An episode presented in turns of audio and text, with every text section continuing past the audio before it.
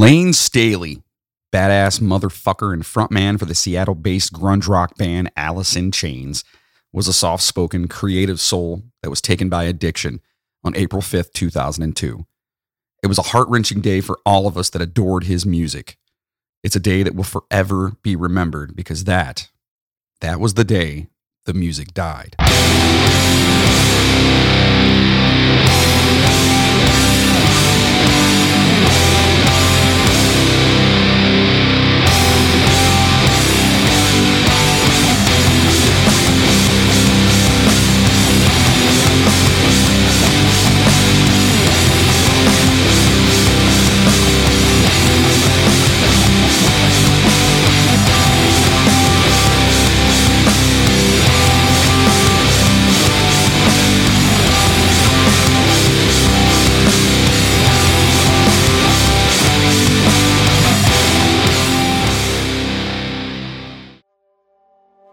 Layne Staley was born Layne Rutherford Staley in Kirkland, Washington on August 22, 1967. He did not like his middle name Rutherford, uh, which you can probably tell why, and he legally changed his middle name to Thomas because he was a huge fan of Motley Crue drummer Tommy Lee. Tommy Lee. By the time he was three, he already joined a rhythm band in Bellevue, and his parents divorced when he was only seven years old. He was raised by his mother and stepfather, and he was raised as a Christian scientific, but always spoke out against religion as an adult. He also always knew, even as a kid, that he wanted to sing. At the age of nine, he wrote in his Dr. Seuss's book, All About Me, that he wanted to be a singer. That's pretty awesome. He learned about music through his parents' collection, listening at an early age to Black Sabbath and Deep Purple. Black Sabbath, dear, dear. Anyway, other favorite bands include hard rock, and metal bands like the Stooges, Anthrax, love Anthrax, Judas Priest, Saxon, Rainbow, Mercyful Fate, Twisted Sister, Van Halen, and industrial new wave acts such as Ministry, the Lords of the New Church, and Skinny Puppy. He also cited Prince and David Bowie as two of his biggest idols. Layne Staley started playing drums when he was only 12 years old, and he was the drummer in a number of glam bands in his early teens. Man, I wish I could see some of that footage. In 1984, Staley joined a group of Shorewood High School students uh, and called themselves Sleze. That's S L E Z E. That's a pretty amazing name. In 1985, Staley and his band Sleze made a cameo in Father Rock, a low budget movie from Seattle's public access channel. Yeah, look at him, kicking ass. In 1986, Sleze morphed into the one and only Alice in Chains a band which Staley said used to dress in drag and played speed metal. God, I want to see that. The idea for the name change came during a conversation between Bacolas and Russ Klatt, the lead singer of Slaughterhouse 5. They were talking about, you know, backstage passes, and one of the passes read, quote, Welcome to Wonderland. They started talking about the reference to Alice in Wonderland when Klatt said, What about Alice in Chains? Put her in bondage and stuff like that. Bacolas thought it was a cool name and raised it with his Sleze bandmates, and everyone agreed. But while they decided on going with Alice in Chains, they were concerned. They had concerns about the reference to female bondage, so they cleverly decided to spell it differently as Alice in Chains, the letter in Chains, which I'm sure you've all probably seen, to calm any parental concerns. As for Staley's mother, Nancy, she was never happy with the name of their group. oh, mom. The newly renamed band would do gigs around Seattle, playing Slayer and Armored Saint covers, and it was at a party in Seattle that Staley met guitarist, the one and only Jerry motherfucking Cantrell. So Staley met uh, Jerry Cantrell in Seattle, like we say here, in August of 1987. A few months before that, Cantrell saw a concert of Staley's band in his hometown at the Tacoma Little Theater. Cantrell was impressed by Staley's voice, of course, Cantrell was homeless after being kicked out of his family's home, and so Staley invited him to come and stay with him at the rehearsal studio um, Music Bank. The two struggling musicians became roommates and instant friends. Soon after, Alice in Chains disbanded and Staley moved on, joining a funk band as their guitarist. That's fucking rad. I had no idea about that. Cantrell's own band, Diamond Lie, broke up too, and he wanted to form a new band. This was the catalyst for the formation of what we know as Alice in Chains. That's N, I N, not the letter N for those keeping track. Staley content, uh, connected um, Cantrell with drummer Sean Kinney, and the two would uh, be the future founding members of Alice in Chains. Sean Kinney, amazing fucking drummer. Cantrell mentioned to Kinney he needed a ba- uh, bass player, and Kinney brought his brother or his girlfriend's brother, Mike uh, Starr, into the mix. The three began jamming, but were missing that one major piece. Of course, the singer. At that time, Staley was playing guitar for his funk band and asked Cantrell to join as a sideman. Cantrell agreed on one condition that Staley joins his own band too. At the time, his band with Kinney and Starr was incomplete and nameless. They wanted to get Staley on board as the lead singer, but he wasn't showing any interest at first. So the guys started auditioning some really bad lead singers in front of Staley on purpose, which only made him angry. The final straw for Staley came when they went so far as to audition a male stripper in front of him. After that, he agreed to join their band. oh, God, it's awesome. Quote, I knew that voice was the guy I wanted to be playing with. It sounded like it came out of a 350 pound biker rather than skinny little Layne. I considered his voice to be my voice. Quote, that's how Jerry Cantrell described it.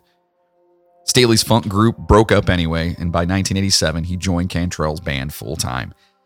The band had gone through some rather unwholesome names like Fuck. Yes, that's an actual, they actually went by Fuck, F U C K, and Diamond Lie, which was the name of Cantrell's former band, as we mentioned.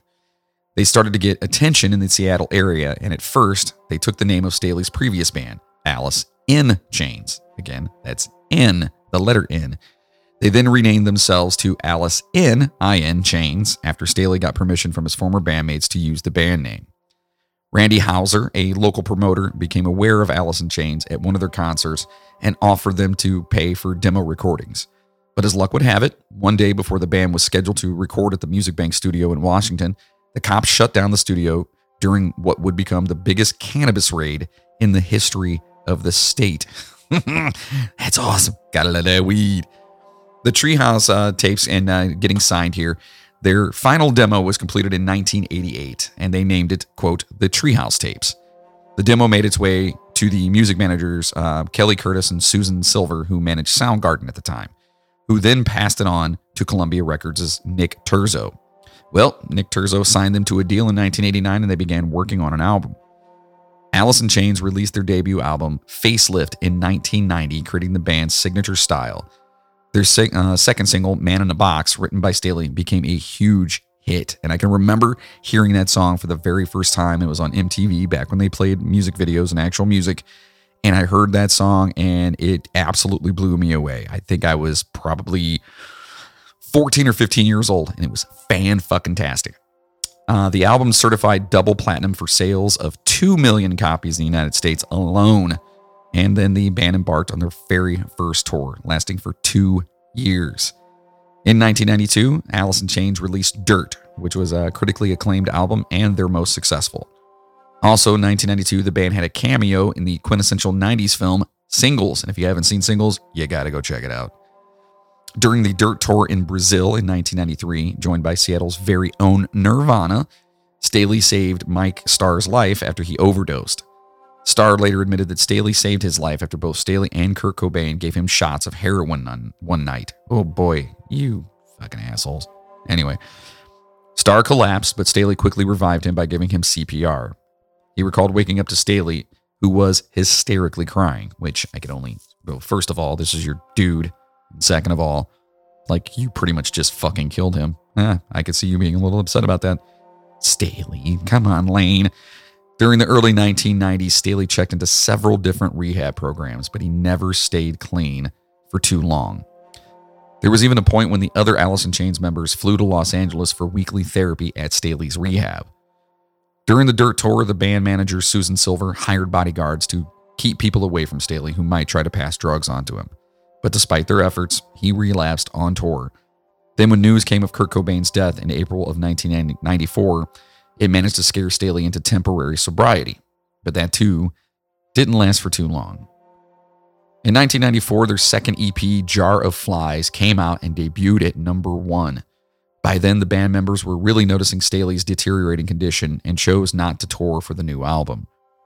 Mike McCready, Pearl Jam's lead guitarist, also tried to help um, Layne Staley out by inviting him to his side project, Mad Season, which is fucking amazing if you guys get a chance to check that out. McCready hoped that playing music with sober musicians might actually encourage him. Cantrell had been writing almost all of the music and lyrics for the band, but as time went on, Staley contributed too. Staley wrote music and lyrics for Hate to Feel, Angry Chair, and Head Creeps. In October of 1996, um, for bad, Staley's former fiance, um, yeah, she unfortunately passed away of a drug overdose. After this happened, Staley was placed on a 24 hour suicide watch. Mark Lanegan from Screaming Trees told Rolling Stone in 2002 that, quote, he never recovered from Demri's death. After that, I don't think he wanted to go on, end quote. Due to Staley's addiction, side projects, and an overall lack of passion, Allison in Chains was suffering and went on kind of a hiatus. Reports of Staley's addiction started to get widespread media attention, and a lot of it was simply because people were noticing his physical deterioration from prolonged heroin use. In Chains uh, managed to co- continue on, though, and regrouped to record an album called Tripod in 1995. The album reached the top of the charts and went double platinum. Staley actually wrote most of the songs, and many consider the album to be his greatest lyrical contribution to the band catalog. Things seemed to be getting better, but after the release of the home video, the Nona tapes, things started to slide again. The band was unable to complete the tours they had planned after the album's release. When they were asked about the frustration of not touring, Cantrell gave some insight into how Staley's addictions caused tensions in the band and how well they actually dealt with it. Cantrell said it was, quote, very frustrating, but we stuck it out. We rode the good times together and we stuck together through the hard times, end quote. Staley told Rolling Stone in 1996 that, quote, drugs worked for me for years and now they're turning against me. Now I'm walking through hell and this sucks. I didn't want my fans to think that heroin was cool, end quote. He said that fans came up to him and gave him the thumbs up, telling him, hey, they're high. Quote, that's exactly what I didn't want to happen, end quote. One of Staley's last shows with in Chains was their MTV Unplugged performance on April 10th, 1996 in New York. And by the way, fucking amazing album. Both Moody and I agree that it is tremendous. If you guys have not heard that, go into iTunes or wherever you guys listen to music and just get that. And if you have heard it, then you probably know how fucking amazing it is. Staley's last ever performance was on July 3rd, 1996 in Kansas City, Missouri when Allison in Chains was touring with Kiss, the one and only Kiss. I wanna rock and roll all night. Anyway, the period between 1997 and 2002 could be described as his final spiraling years. April of 1997, Staley bought himself a 1,500 square foot, three bedroom condominium for $262,000 in Seattle's University District. It would be the place he called home for the last few years of his life and the spot where his body would eventually be found. After a while, Allison Chains producer Toby Wright set up a home recording studio for Staley. Staley felt the need to do some of his own solo work, and that was where he could do it. By 1998, rumors started swirling around that Staley rarely left his apartment, that he contracted gangrene, and that he lost the ability to ingest food but Cantrell said that the members of Alice in Chains regularly hung out at Staley's home. In October of that year, Staley reemerged to make two tracks with Alice in Chains Get Born Again and Died. In October of 1998 was when Layne Staley made his final public appearance on the 31st. He attended a solo concert by Jerry Cantrell in Seattle. Cantrell invited Staley to sing with him on stage, but the singer was in no mood. A photo taken of Staley backstage at the show ended up being one of the last photos ever taken of Layne Staley. Reports of Staley's deterioration and his uh, horrible condition continued on and on. Producer Dave Jerden said Staley weighed 80 pounds and was white as a ghost, end quote.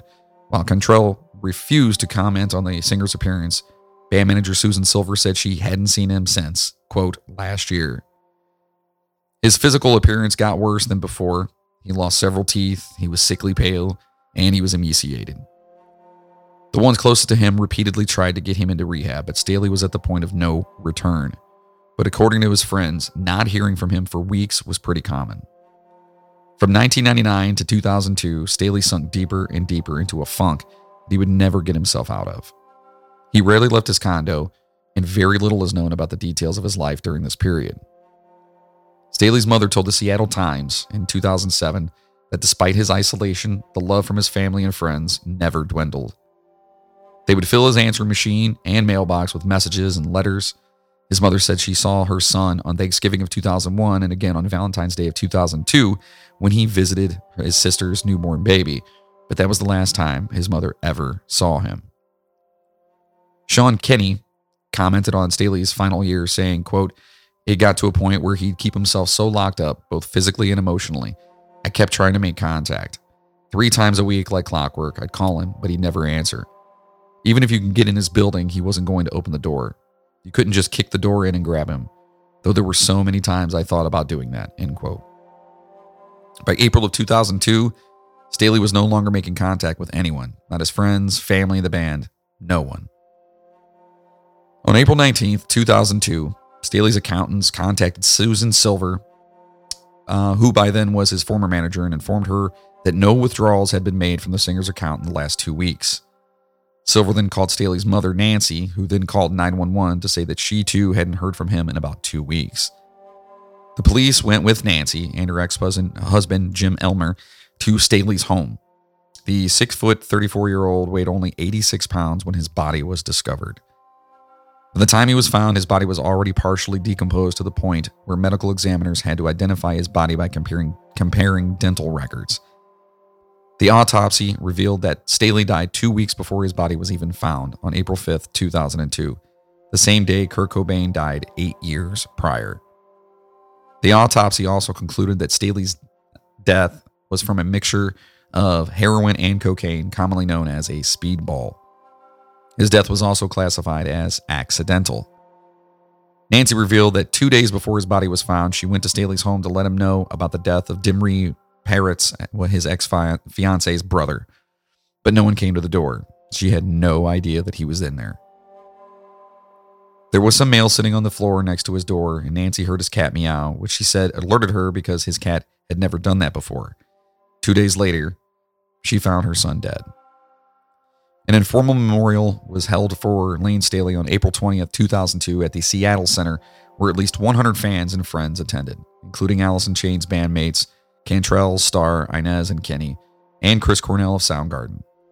Staley's body was cremated and his ashes are his ashes are in a box in his mother's possession.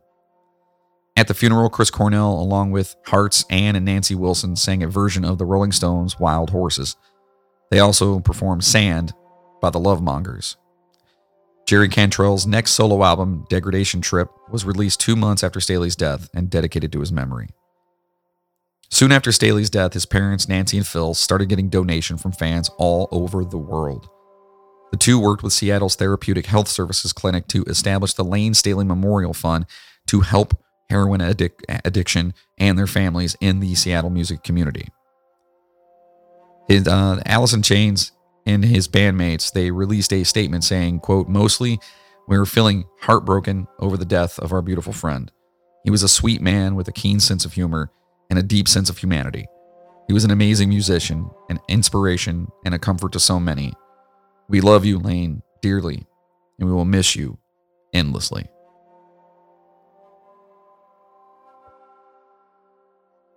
Layne Staley, to me, was an absolute fucking beast of a frontman and a singer and an inspiration when I was growing up. I used to sit there and watch him perform, and his voice was just absolutely mesmerizing to me. The harmonies that he and Jerry Cantrell could actually conjure up was absolutely baffling to me. This gentleman, unfortunately, got consumed by something that consumes so many. And it's horrible that somebody so talented could just ruin their lives so quickly. But unfortunately, I guess that's what happens. So that was Layne Staley. And this has been episode one of the day the music died.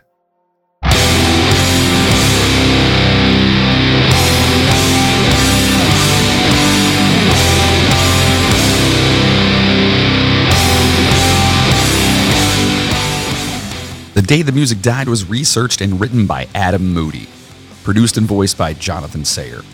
Information was taken and compiled from several sources, including but not limited to an article from musicaholics.com, a 2013 article from bravewords.com, in Chains, The Untold Story by Thomas Dunne, a 2013 article from Guitar World with Jerry Cantrell, and several other articles found from various guitar publications.